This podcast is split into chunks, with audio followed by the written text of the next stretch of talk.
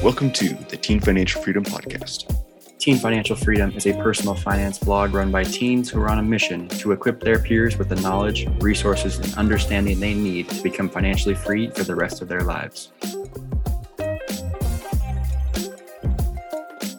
What's up, guys? Terry and Donnie here, and today we're going to be talking about investing. So, investing is obviously a huge part of uh, personal finance and a huge part of our topic at Teen Financial Freedom. But what really excites me about today is that Donnie is just now beginning her investing journey at a very young age and tackling, honestly, one of the one of the few things the vast majority of adults I talk to absolutely regret about not doing earlier, which is getting started in the markets, get, getting started compounding their money, investing, um, and all of that. There usually seems to be two big regrets um, in the finance world, and it's either not understanding how debt works and taking so much of it, it like is drowning someone, and they're like suffocating under mountains of debt, or being so risk adverse or putting off investing that they don't even look at it until like 35 years old and then they realize the power of it and then they're just disappointed they lost like 20 years of compounding. So today's really exciting because donnie is just now starting her investing journey and uh, couldn't come at a better time. And she's probably in a spot a lot of you guys are. So hopefully this helps here in a conversation between the both of us and kind of how we're going to work through some of her questions. Um, i am by no means an expert and none of this is necessarily advice. Um, is just my my personal experiences and what I've learned from books and honestly other mentors is kind of what I'll be sharing with Donnie over it's what I've learned over the past I don't know five years or however long I've been investing. I'm 18 now. Um, we'll get into Donnie's stuff in a second or Donnie's details. I'm 18 now. Started when I was like 12 or 13 in the investing world. So somewhere, yeah, around the five year mark, um, which still got a long ways to go. But with that, Donnie, if you want to introduce yourself. I'm 15 and I haven't ever invested before, but I want to start investing. So I'm super excited about that. Yeah. But, um, you know, I kind of got into invest like not investing, but like interested in investing when I joined Teen Financial Freedom.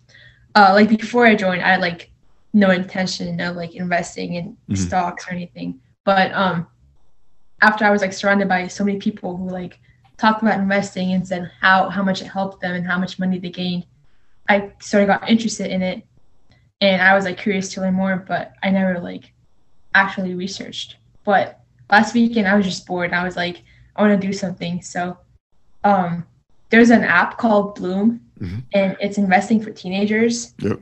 And so because we were part of T- TFF, we had like early access to it or whatever. And so I just signed up and I got the app on on like the beta testing thing mm-hmm. and I downloaded it, and that's how it started. And so now that I have the app, I honestly have no idea how to start or like which stocks to invest in. Yeah. So that's why I'm gonna have Terry um, answer my questions. Cool. Speaking of Bloom, actually, I was looking at it as well, and uh, unfortunately, I couldn't sign up for it. Um, I was talking to the, the founder a little. Fortunately, I couldn't sign up for it because I'm too old now that I'm uh, not a minor anymore. I guess that makes me a boomer, and so I can't use uh, use Bloom. But uh, from what I know of it, it sounds like a really cool app. So how was that like sign up process? How easy was it? Was there any difficulties with like your parents objecting to you starting with this um, app they've never heard of or any of that? No, it was it was very easy. I just told my dad I'm gonna get it. He was like, "Go ahead, yeah, you know, do whatever you want, cool. and I'll help you." But um, yeah. So we had early access, so like I got an email. It was like, mm-hmm. uh, download Bloom now with this uh, testing thing. Um, with a link. So I entered my phone number in the in the website, and so on my phone I got a message to the link to download it. Mm. Because it's like not a public app yet, it was like I had to download another app called um, it's called TestFlight on the App Store. Yeah. yeah. And so then I got Bloom after that. And so it's, it's like, kind of like in beta phase. Yeah. So, but I think hopefully it'll be listing like listed publicly on the App Store. I don't know when, uh, but yeah. I would imagine it's pretty soon. Um, it's also at the moment for any of you, uh, you guys listening, I believe it is iPhone only because uh, I also had Android, and when I was talking to the founder, I was asking him about that, and he said Android will be coming as well, um, but it's not out yet. So, if you're interested, I think Bloom is it Bloom dot Co. Just look up The Bloom website, investing. the website's Yeah. join Bloom. So Oh yeah, yeah. Jo- join Bloom. Um, yeah, co. joinbloom.co if you guys are interested and want to check that out. So it's it's a lot like an app I, I started with earlier too called Stockpile. Um, but I think their UI is a little better and they've got some more educational features uh, in Bloom. So anywho, with that, um, let's jump into some of your investing questions. Yeah. All right. So my first question is, how do I know which stocks to invest in, and like what do I look for before like, picking a stock? So this is one of the more common questions I've heard, and it's also one of the tr- trickiest by far because it's essentially asking, what do the best investors do? What are the best investors looking for um, when they're picking an investment? And there's it's it's like such a vast and broad um, topic, but it's not impossible. Um, I'll share a little bit of my personal experience. So I think the the type of stocks you pick first starts with your expectations. Because I know some investors who are expecting kind of a Wall Street bets type of activity. I don't know if any of you have heard of Wall Street bets. It's essentially a Reddit group um, who is extremely speculative and makes basically turn turn their investing into gambling and sometimes make a bunch of money, but more often than not lose unfathomable amounts of money. We're talking like six and seven figures regularly, and they don't care. Um, so I know some people who have started with investing and they're very, very high risk tolerance. They're just jumping in and out of stocks. They'll pull up the Robinhood app, look at the top stock of the day that's trending, jump into it, and hope they make some money. Um, and so it's it's those type of people that it's honestly hardest to share the stock investment research tips with because they're it's it's like too slow for them. On the opposite hand, we have some uh, beginners who really want to get started in the markets, but they find the whole thing too overwhelming, um, and they don't necessarily want to become an investor, like an investing broker themselves. Like they just want to have some solid stocks they pick and that just don't lose all their money. Um, that's kind of a long way of getting around to your answer, but I'm I'm wrapping it up here. Essentially, there's a few things that have to be clarified for one's mindset before you jump into individual stocks. Because the reason I'm so hesitant to jump right into an answer is because individual stocks are by far some of the toughest to nail a proper investment on. Same goes for crypto. Something like an index fund is a lot easier to start with simply because it's you're investing in well if you pick the S&P 500 for example there's multiple index funds but one of the most popular ones is called the S&P 500 uh, which stands for like Standard and Poor's 500 something or other. Um, but the S&P is essentially a collection of the United States' top 500 biggest companies. Um, so you've got Google Facebook Amazon GM uh, General Electric General Electric, uh, probably Tesla, um, Walmart, all these other giant big companies. We're all familiar with Apple, and you're essentially putting up, you're splitting. Say if you put fifty bucks into the S and P 500, you're putting, you're splitting fifty bucks across 500 companies. If one of them fails, you don't care because you still got 499 chugging right along. Um, so the S and P 500 is a really simple way to get started. And I'll get into what I think about it later, where someone could fit that into their portfolio. Um, but it also s- sort of limits you on your return. So the S&P 500 isn't necessarily going to make you 100% in a year, which 100% will double your money. So it isn't necessarily going to double your money in a year, like some individual stocks can. So it's kind of the drawback is the, indiv- indiv- the individual stocks that you pick have the potential to perform higher than a very diversified investment like the S&P 500. S&P 500. But a few of the things to clarify for oneself before you pick individual stocks. One is that dips are likely going to happen. Well, not likely. They're guaranteed to happen. At some point or another, you're going to put some money into the market and it's going to go down and you're going to see red. And you've got to get emotionally okay with that. If you have like ridiculously low risk tolerance, um, like where you can't stand losing $10, um, then I have some tips for that later. but you just need to be aware of that. Um, and this this is the toughest part because it's a caveat. It's a it's it's almost like a paradox. One of the number one rules of investing that'll serve anyone the best is to never lose money. So your number one goal when you should be starting is to never lose money. But also when you see your investment going down into the red, uh, when it's quote unquote losing money, um, if it's still a good project and you still believe in it and the fundamentals of that investment haven't changed, you've got to be as emotionally strong as you can. Take emotions out of the equation. Scratch, scratch being emotionally strong. Just take emotions out of the equation altogether.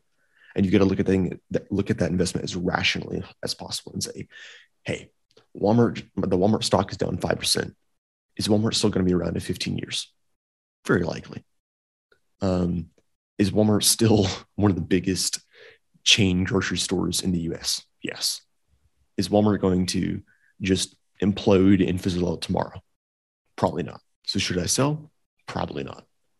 So it's it's it's a it's a mixture of and the reason I'm saying that you should never sell in any scenario is because sometimes the fundamentals of the investment could change. Maybe you maybe you picked up a small small stock that's kind of a new company and then all of a sudden some government regulation comes out that kills the fundamentals of that stock and that stock can no longer use their their game plan or whatever their technological in- innovation was going to be. And it drops 10 15% and you realize wow the stock has no future in 10 years. I probably should call it quits and so that's that's the that's the key there is of the discernment of knowing when to cut your losses early as quick as possible so you don't lose money that's rule number one it's it's it's a Warren Buffett quote.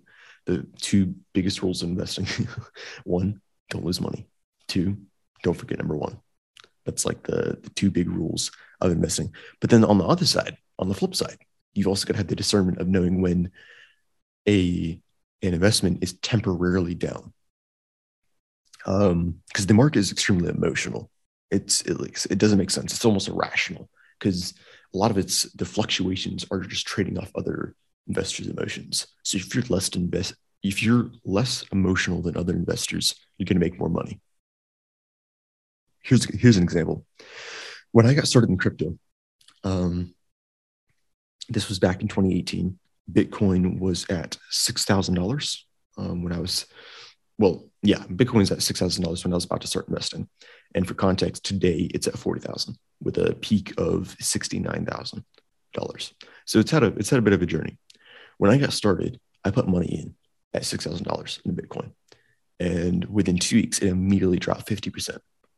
And that's just the nature of Bitcoin uh, and crypto in general. It's extremely volatile. And I, and I knew that going in.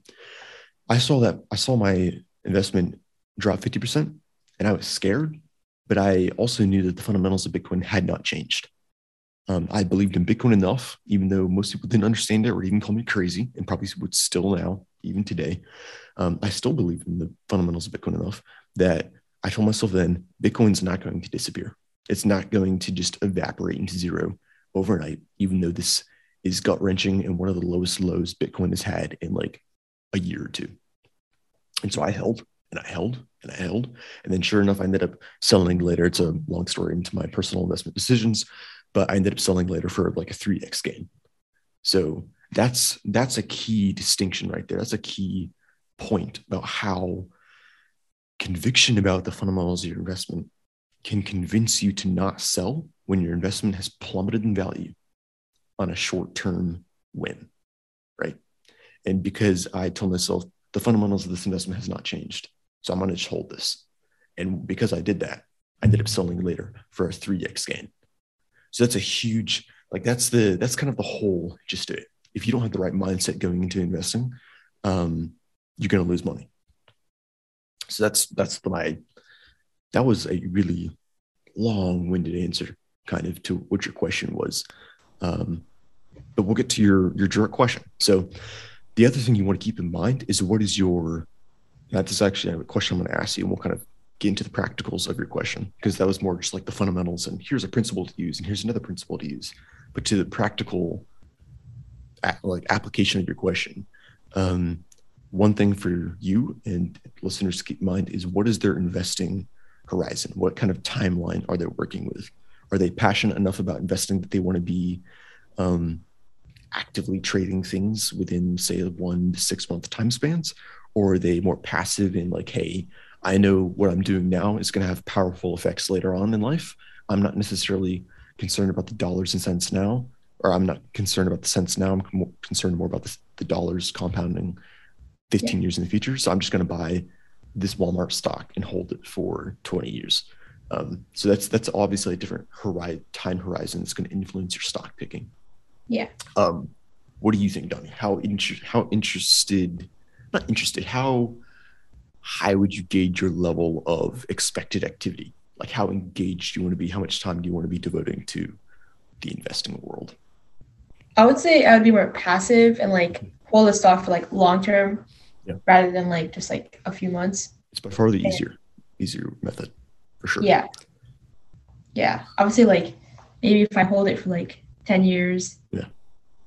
I mean, I kind of want to have a mix though. I think mm-hmm. maybe like some of the stocks I invest in would be like low risk and that I mm-hmm. can hold for a long time. But then a like a few, not like a whole lot, but like a few stocks that I could like maybe trade within like years or like within a year. Like a one to two, three year time span. Yeah. Yeah. Yeah. Yeah. Um, funny that you point that out because that's actually uh, one of my personal favorite ways of diversification, ways of investing, is that I pick some investment strategies I'm familiar with that a lot of adults use that are very safe um, compared to I well, for example, I call the index fund or the stock market in general. Uh, the index fund is often, uh, sometimes summarized or nicknamed like the stock market in general. I call an index fund extremely safe, uh, even though for some people in their 80s it might be a risky investment because I'm also dealing with cryptos who have 50, 30, 40% plummets up and down either direction. And so a stock market, do, so the S&P 500 doing a 10% return in a year is safe to me. so it's all about um, context too. But yeah. no, funny that you pointed out because um, another thing that we as young young individuals can capitalize on with our age is we have a vastly higher risk tolerance. And that was actually why I got into crypto at a younger age. I looked at it and I said, I've got 30 bucks for Christmas here. Um, I could throw this to crypto and see where it goes in a few years. Or I could just spend this on a video game and never see the money back. Um, so for me, it was a win-win scenario. Uh, I was learning more about this asset I'd never heard of, um, and I was just throwing it in there and seeing what it do. And so that was Bitcoin then, and crypto even till today is my riskier side of the investment spectrum. It's kind of what you're talking about. It's the stuff I'm trading in the one to three year time span.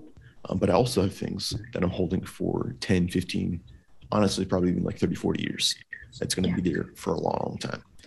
Um, but no, that's that's a that's a good distinction to make. That you kind of you're going to have a little bit of mix of things. You're going to have some on the riskier side that you're trading a little more frequently, and you're going to have some that are also just going to be around for a while. The point I want to make here is that for your stocks and your investments that you're going to be holding for 10 plus years, um, whatever happens in one to two years doesn't matter in okay. the long term context of things. Um, one other thing I want to share is that one of the hardest things for me about starting investing was looking at the market and saying, is now a good time to invest? That's another, another common question I hear all the time. Someone looks at the market and say, is now a good time to invest? What if I put money in and it instantly drops? Like that's a fear a lot of people have. Yeah. And it's valid because it happened to me. Uh, going back to that crypto story, I was looking at the market. Then was a good time to invest. It was at an all-time low. I put money in. It dropped even further, 50%, which is just ridiculous to me. Um, but I also, because I had that long-term time frame in my yeah. head, I didn't sell. And so that's my advice to you. If you're getting started, um, the stock market isn't disappearing in 50 years. Um, so if it just drops off the floor this next year, that'd be unfortunate because you just got started. But in the long term frame of things, it doesn't matter. Okay. Um, so that's just kind of some things I wanted to clear up for you investing wise. Um, yeah. as for picking an actual stock, it's really quite simple. So I took a training course a couple of years ago by a guy named Phil Town. Uh, he has a site in a company called Rule Number One Investing, and it's based all on Warren Buffett's Rule Number One: don't lose money. Um, Phil Town is basically like the layman's Warren Buffett. Uh, he's smaller time trader. Um, he's still worth millions, um, but he's not worth billions or hundreds of billions like Warren Buffett is. Um, and Phil Town teaches a strategy called value investing. And value investing is kind of getting into what your question is about kind of what stocks do I pick? And um, if you want to research more on it, you can check out Phil Town's site or just look up his name on YouTube, Phil Town, um, yeah. rule number one investing. Uh, he's got some really good videos and he can walk you through this a lot more in detail than I can here because you know there's hours content there. I'm kind of limited yeah. to half an hour, 30 minutes or half an hour, an hour here. Um, but to get to your question, one of the things he teaches is called the four M's. And the four M's is meaning, moat, management, margin of safety. And the four M's stand for four different aspects of an investment um, that you should consider. Okay. Meaning is what what does this company mean to you? Do you understand the investment? Do you understand its business plan? Do you even have a passion for it at all? So, for example, um, a company that might have meaning to me is Bass Pro Shops, hunting, fishing, outdoors. Like that's all stuff I'm interested in. I can understand their products. Uh, might even use their products. Um, might be even a store I shop at frequently. That's a company with pretty high meaning to me. Yeah. You don't have to get into all the details here, but that's one of the first places I would start for you and any other investor, beginning investor listening now. Consider which companies have meaning to you, because that'll help kind of when you first look at things, you're like, there's hundreds, if not thousands, of companies and different choices. Where yeah. do I start? Um, another big principle in investing is you never want to invest in anything you don't understand. So don't okay. pick a blockchain technology startup company that has a business plan you can't even begin to understand and its business and its uh its thesis looks like a ingredients list on a vitamin bottle you know? Um, yeah. because then it's just going to be like flying over your head and you're like you'll have no idea what they're talking about or what their plan is. Yeah. so you want to start with something that has meaning to you. Uh, it could be disney. It could be apple. Um, just look around your house and look at the products you use on a daily basis. Nike. Um, yeah. and just begin to kind of compile a starter list like that the second m you want to consider is did i say management I think I said That's the third, the third one, I think. That was the third one. Second so one is like moat or something. Oh, moat. Yeah, yeah, you're right. So moat. look at you. You're so smart. Um, moat is essentially kind of what what competitive advantage does this company have over its competitors. Um, so Coca Cola, for example, and there's like five different moats, by the way. I don't remember them all, um, but one is like a toll moat. One is like a secrets moat. Um, those are the two that come to mind for for now. But there's a few other moats, and you can look them up on Phil Town's uh, YouTube channels as well. Um, but for example, Coca Cola has a secrets moat. It has a recipe for its primary product, Coca Cola, um, that no one else has, and yeah. It's like a proprietary blend of whatever ingredients it is that makes uniquely Coke. And so Coke has a secret moat. Like people can get pretty close, but no one probably ever make exactly a copy of Coke unless they had the exact recipe. So that's kind of a advantage they have. If people like Coke, um, Coke Coca Cola is the only place they can go to get it. Um, so that's an that's an example of looking at a company that you might like a lot. Say you like the Coca Cola brand and its products. Um, then you start to analyze what kind of advantages does it have over other companies. If you notice that a company is like, say, Blockbuster, if anyone remembers Blockbuster, um, it's a old store that used to sell like physical copies or rent physical copies of games and DVDs. Um, if you were looking at that 10 years ago, you might start to notice that its moat was disappearing. Um, companies like Netflix had just come out kind of around then and were then were then releasing or renting um, when they Netflix's history is different when it first started compared to what it is now. I'm just going to assume or talk about when it was an, a website. But at, at, that, at some point, uh, Netflix became a website, and they were renting DVDs digitally or renting movies digitally, and uh, that started to put Blockbuster out of business. They were losing their competitive advantage um, because they're no longer a very attractive solution to people's needs. Um, because they had to drive to a store, they had to deal with physical copies, they had to uh, not lose it, they had to remember to return it, all these other problems. While Netflix's solution to people's problem of wanting to watch a movie on a weekend night was so much easier and simpler. Um, so that's kind of the distinction there. The other moats are important too. I just don't remember them all, and they'll help you figure out your company's competitive advantages a little easier. Um, so, meaning moat are the first two M's. The other one is management.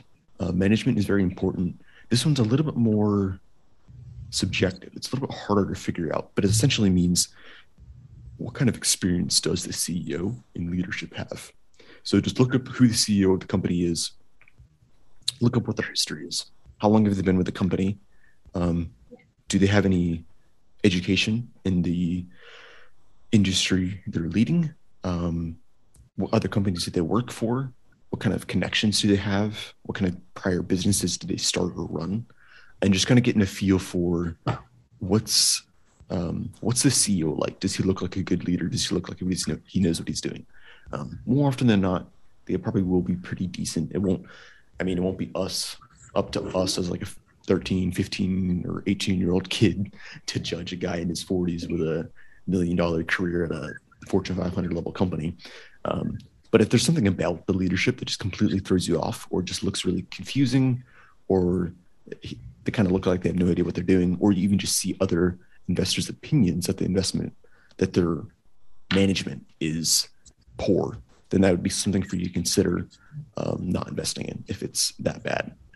Yeah. So management's another one that's important. And then lastly, probably the most important one or most popular uh, M, I should say, is margin of safety. What margin of safety means is how on sale essentially is your company.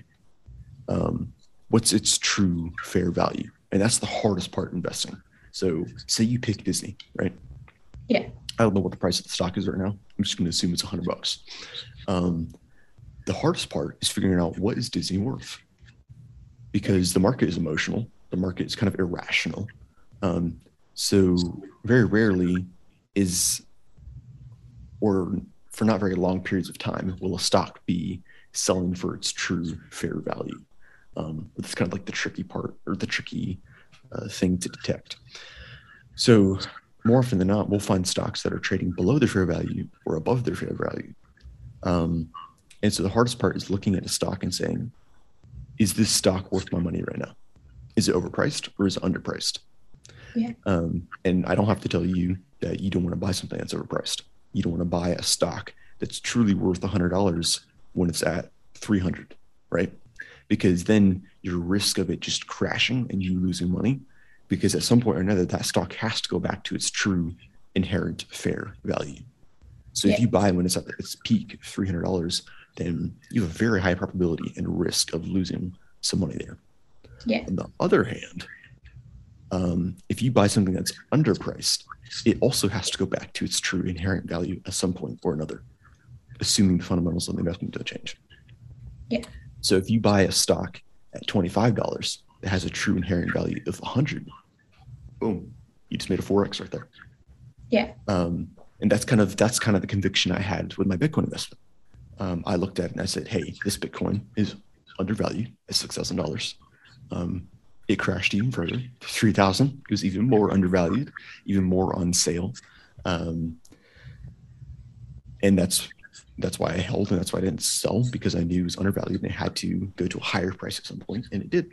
And when it got to a price I was comfortable with, I just sold um, and made some decent chunk of change. So that was kind of like the the gist of it. I just bought it when it was undervalued, when everyone was scared, and there was quote unquote blood in the streets, and hmm. uh, it was just red everywhere. That's when I bought, and then I sold when it was everyone was like, "Yay!" Yeah, the world's amazing. I love money. Bitcoin's awesome. it's it's an emotional roller coaster. Yeah. so, anyways, that's kind of um, guacamole was that a long answer to one question, uh, but the, the the practical aspect of what you're asking for, if from what I found has been helpful, is the four M's. So meaning, moat, management, margin, safety. Uh, Yeah. It's still going to take a little practice, but those are four at least questions you can ask yourself as you start to look at companies to pick. Yeah. Yep. So, So like I'm gonna I'm definitely gonna keep that in mind. But like if I want to pick a stock, like and I look at their report for like the past year, like what do I look for? so their actual numbers. Yeah. So the the numbers on their um, earnings reports and s- statements of there's some technical names for it, and shame on me for forgetting it because I'm actually in an accounting class right now, learning how to do this stuff. Um, but it's just like my brain is blanking. Um, but yeah, looking at the actual reports of the companies, um, that isn't a skill I have mastered yet. Um, there are sites. One that comes to mind is called Stock to Own, the number two, stock to own.com. Uh, it helps you analyze those numbers. Um, Phil Town would probably have a few good videos on what to look for in those reports as well. Um, those numbers all mean something. They all tell something about, and I didn't get that in, get into that here because that's getting into a little bit trickier investing analysis. Um, that's harder to go through on a podcast through audio. Um, but there's numbers like EPS, earnings per share, um, revenue, net income, its Yeah. debt ratio, kind of how how much debt it has, and those are all important things to consider. I just don't have the exact set of rules in front of me. So, so a Phil Town video or just some research of your own, looking up what say say you pull up a stock report and you're like EPS, what's that mean? Just Google what is EPS, what does it mean, why does it matter, and then Yeah. that'll kind of help you figure out what this number is telling you about this company, and if it's low or high, then you can gauge whether it's good or bad.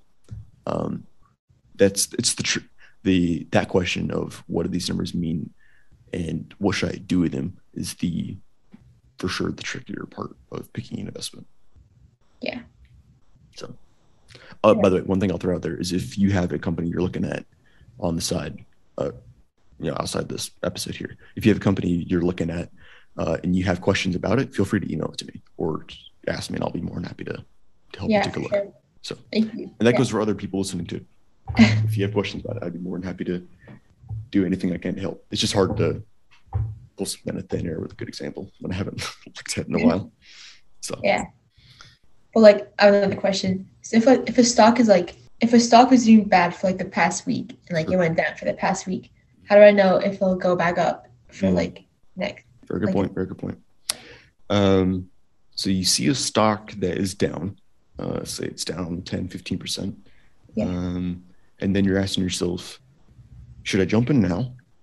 And it's going to like, is this the bottom? And it's going to go right back on up and to all time, all time highs again. I'm going to make some decent money. Or is it going to go even further, down even further?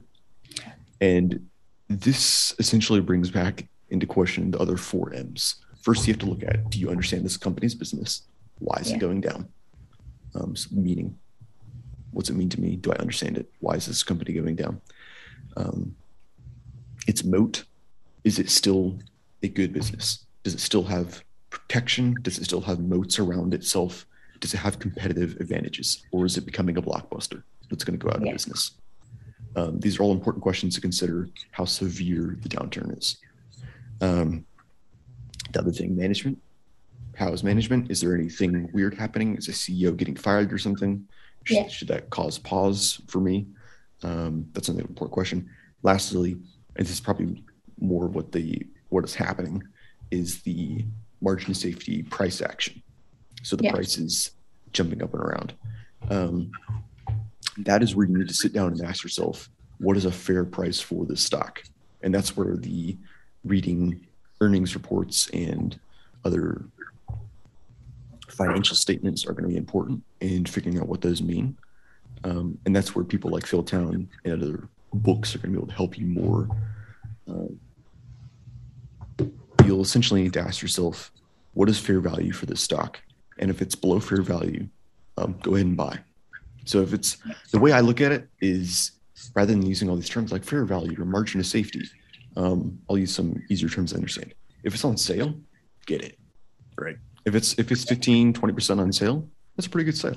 You know, I'd rather buy something on sale than not. Um, it's kind of like buying something in the store. If you sell something in the store for 25% on sale, um, 25% off, you'd be like, hey, I was actually looking at buying that shirt for a while now, and now it's on sale. That's awesome. I'm going to go and pick it up. And then a week later, you see it on sale for 40%. You're like, oh, steak. Now it's on sale for even less. Um, at that point, you would have to ask, ask yourself, is this shirt valuable enough to me that I want to buy more at an even cheaper price? And most investors, if they if they like an investment enough, they'll they won't put all their money in at, at one time.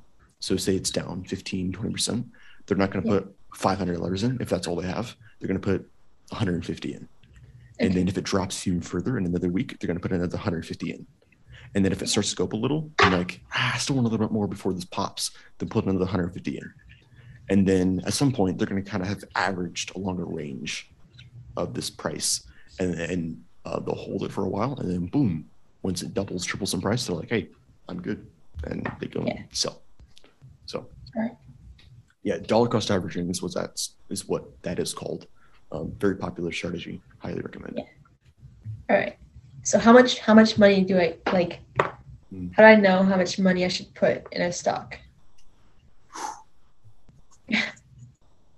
for kids, for youth, this matters less than for adults. For adults, yeah. it matters more because they have less time, um, and they'll be needing to retire or provide for themselves sooner yeah. than kids. For kids, here's the example: if adults have barely 10 grand to scrape together to start start investing in the markets. And they start and they lose it all. They're kind of in a pickle. Yeah. Um, because they still got to provide for family for kids uh, mm-hmm. a mortgage bills all these other things. As kids we can throw $500 into the market or $50 into the market lose it all and it's we're not going to like starve to death. Because you know hopefully we have parents that are taking care of us and you know roof over our heads and things like that. Like losing some money in the markets isn't a life or death scenario. Um, uh-huh.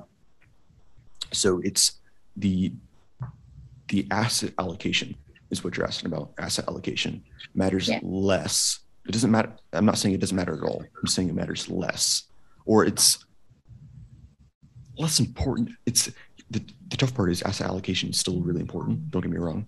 It just it's not so important it should stop you from investing.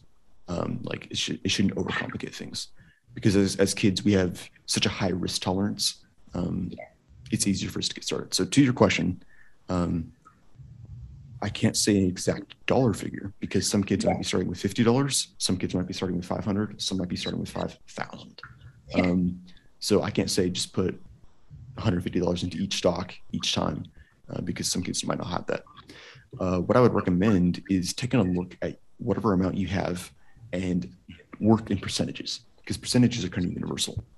Yeah. So take a look at your portfolio and ask yourself how much you want to save for the long term. I'm not talking saving in savings account. I'm talking like save in a safe investment like the S&P index fund. Yeah. Um, ask yourself how much you want to save in a safe investment, say like 50%, how much you want to put into some medium term stocks that will hopefully perform better than S&P, S&P 500 like the Amazons and the the Googles yeah. and the Apples, um, the Teslas that are just going mm-hmm. parabolic.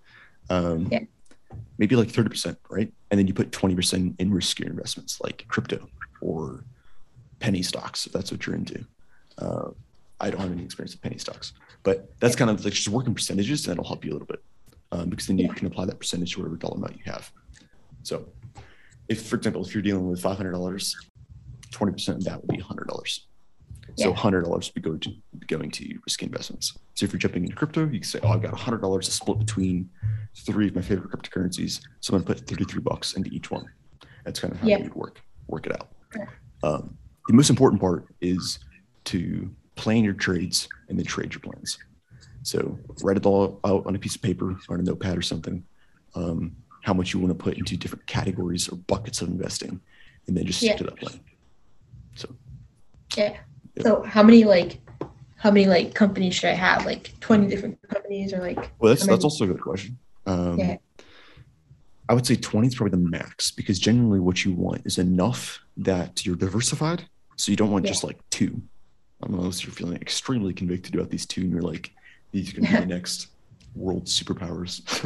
Yeah. um, unless you're feeling extremely convicted about two particular companies, still diversification is extremely underrated, underrated investment, which is why I'm so passionate about the index funds like S&P Yeah. 500s.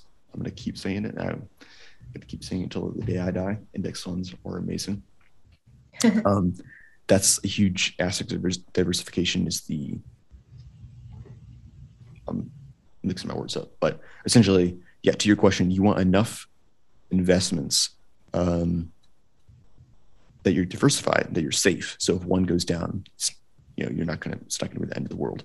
But you don't want so many that you struggle to keep up. So I would say 20 is probably the max. Um, a comfortable number is probably around 10. Um, Right. because 10 would be enough for you to like sign up for some emails from those companies or from a from a different site like say Market Watch or Robinhood's. Yeah. Um, they ha- Robin has some has some kind of like daily email. I forget what it's called. Um, some kind of like daily or weekly roundup email they send out about the state of the stock market. So that's enough for you to like sign up for a few newsletters to keep up with these companies and to be seeing what they're doing. Um, Yeah. yeah, so I'd say 10 is probably a decent number, All right. at, at least for starters. I mean, if, if Yeah. you're insane and like another Warren Buffett, I mean, by all means, make make it 50 and become a billionaire. Yeah. So. yeah. Thank you so much for all those answers. Sorry if this was a little overwhelming. It's um, it's tricky because the hardest part about investing is none of it's black and white. I wish so badly I could just tell someone to do X, Y, and Z, do this one, two, like invest in this stock at this much. Uh, it's worth two hundred dollars and it's fifty dollars right now. You'll make enough money to retire next year. I wish it was that simple, um, but it unfortunately isn't. The I would say the best thing you could do for yourself is to keep learning, to keep reading some books, keep watching some videos, keep asking questions like you are. Um, and it will slowly, you'll accumulate these principles of investing, these rules for yourself to operate by that will make you more dis- disciplined than other investors. And therefore, you'll make more money. Um, but I would say right now you're, you're on a solid path. You've got um, good head on your shoulders and you'll do fine. Um, so if you have any Yeah. questions, let me know. Um, Yeah, for sure. I'm gonna like I have I downloaded not downloaded. Um I got this website. It's called Wall Street Survivor. nice. And I'm gonna mimic like I think I'm gonna like for for all of February I'm gonna like mimic the stocks that I wanna buy and see how it's going before Oh, I wow. actually like put like real money in it. Yeah, you bring up a Yeah. really good point for other other young investors too. Even if, if you feel like you don't have a lot of money to start with and you're scared to put your only 50 bucks in the market, um, paper trading is fantastic. It's called paper trading, uh, or that's what I call it at least. Um, it's basically just trading with fake digital money. Um, Yeah. And that lets you, te- but it's like in real world scenarios and markets. Uh, Yeah. So you're trading like the actual stock market with um, digital, like a fake digital currency or yeah, fake fake U.S. dollars, um, and that lets you practice and kind of get a feel for things because it still it feels it still feels real enough that you'll experience the emotions of oh no, my investment's down five hundred dollars, Yeah. uh, or I'm amazing, I'm a genius, I'm retiring because your investment's up like a thousand dollars, right? Yeah. Uh, so it's no, that's a fantastic way to start. I'm actually, even though I've been doing this stuff for five years, which pales in comparison to people like Warren Buffett. Um, I'm also paper trading right now on cryptocurrencies. Um, so I'm, I've been practicing and kind Yeah. of following some different coins. Like, not ready to put my own money in, but I still want to understand it and how it works. So paper trading is fantastic. Yeah. Yep. So, um, last thing I'll, I'll I'll summarize basically the gist of it for you and others. Um, the action steps essentially just look at sitting down, getting a little piece of paper out, writing down the four M's: meaning, moat, management, margin of safety. Um, figuring out which companies have meaning to you and that you can understand, and that's where you should start in analyzing um, certain individual stocks at least. Consider putting a portion of your funds in a very diversified solution like the S&P 500. Uh, Yeah. By the way, for that, Vanguard is fantastic. They're like the kings of the index fund market. Um, Vanguard is just the, the name of the company to look up. They've got some good stocks um, or good index funds. Yeah. Um, then you'll also bring into question your asset allocation. So how much you're putting into different types of investments. Um, and from there, just keep up with them. Uh, don't let your emotions get in the way of investing. Keep educating yourself. And in 20, 30, 50 years, you'll be, you'll, you'll be in a really, really good spot. Definitely retired. so, all right. Um, that's all on my end. Do you have any other questions? I think that's it. Cool. Cool. Well, Donnie, I appreciate you coming on here and bearing with my monologues and No, thank you for Yeah, all the answers. I had so many questions, so appreciate waxing you. on, waxing. Catch you later. Thank you. See you. Thank you for listening to the Teen Financial Freedom Podcast. We would greatly appreciate it if you could subscribe, leave a review, and share this with someone who needs it.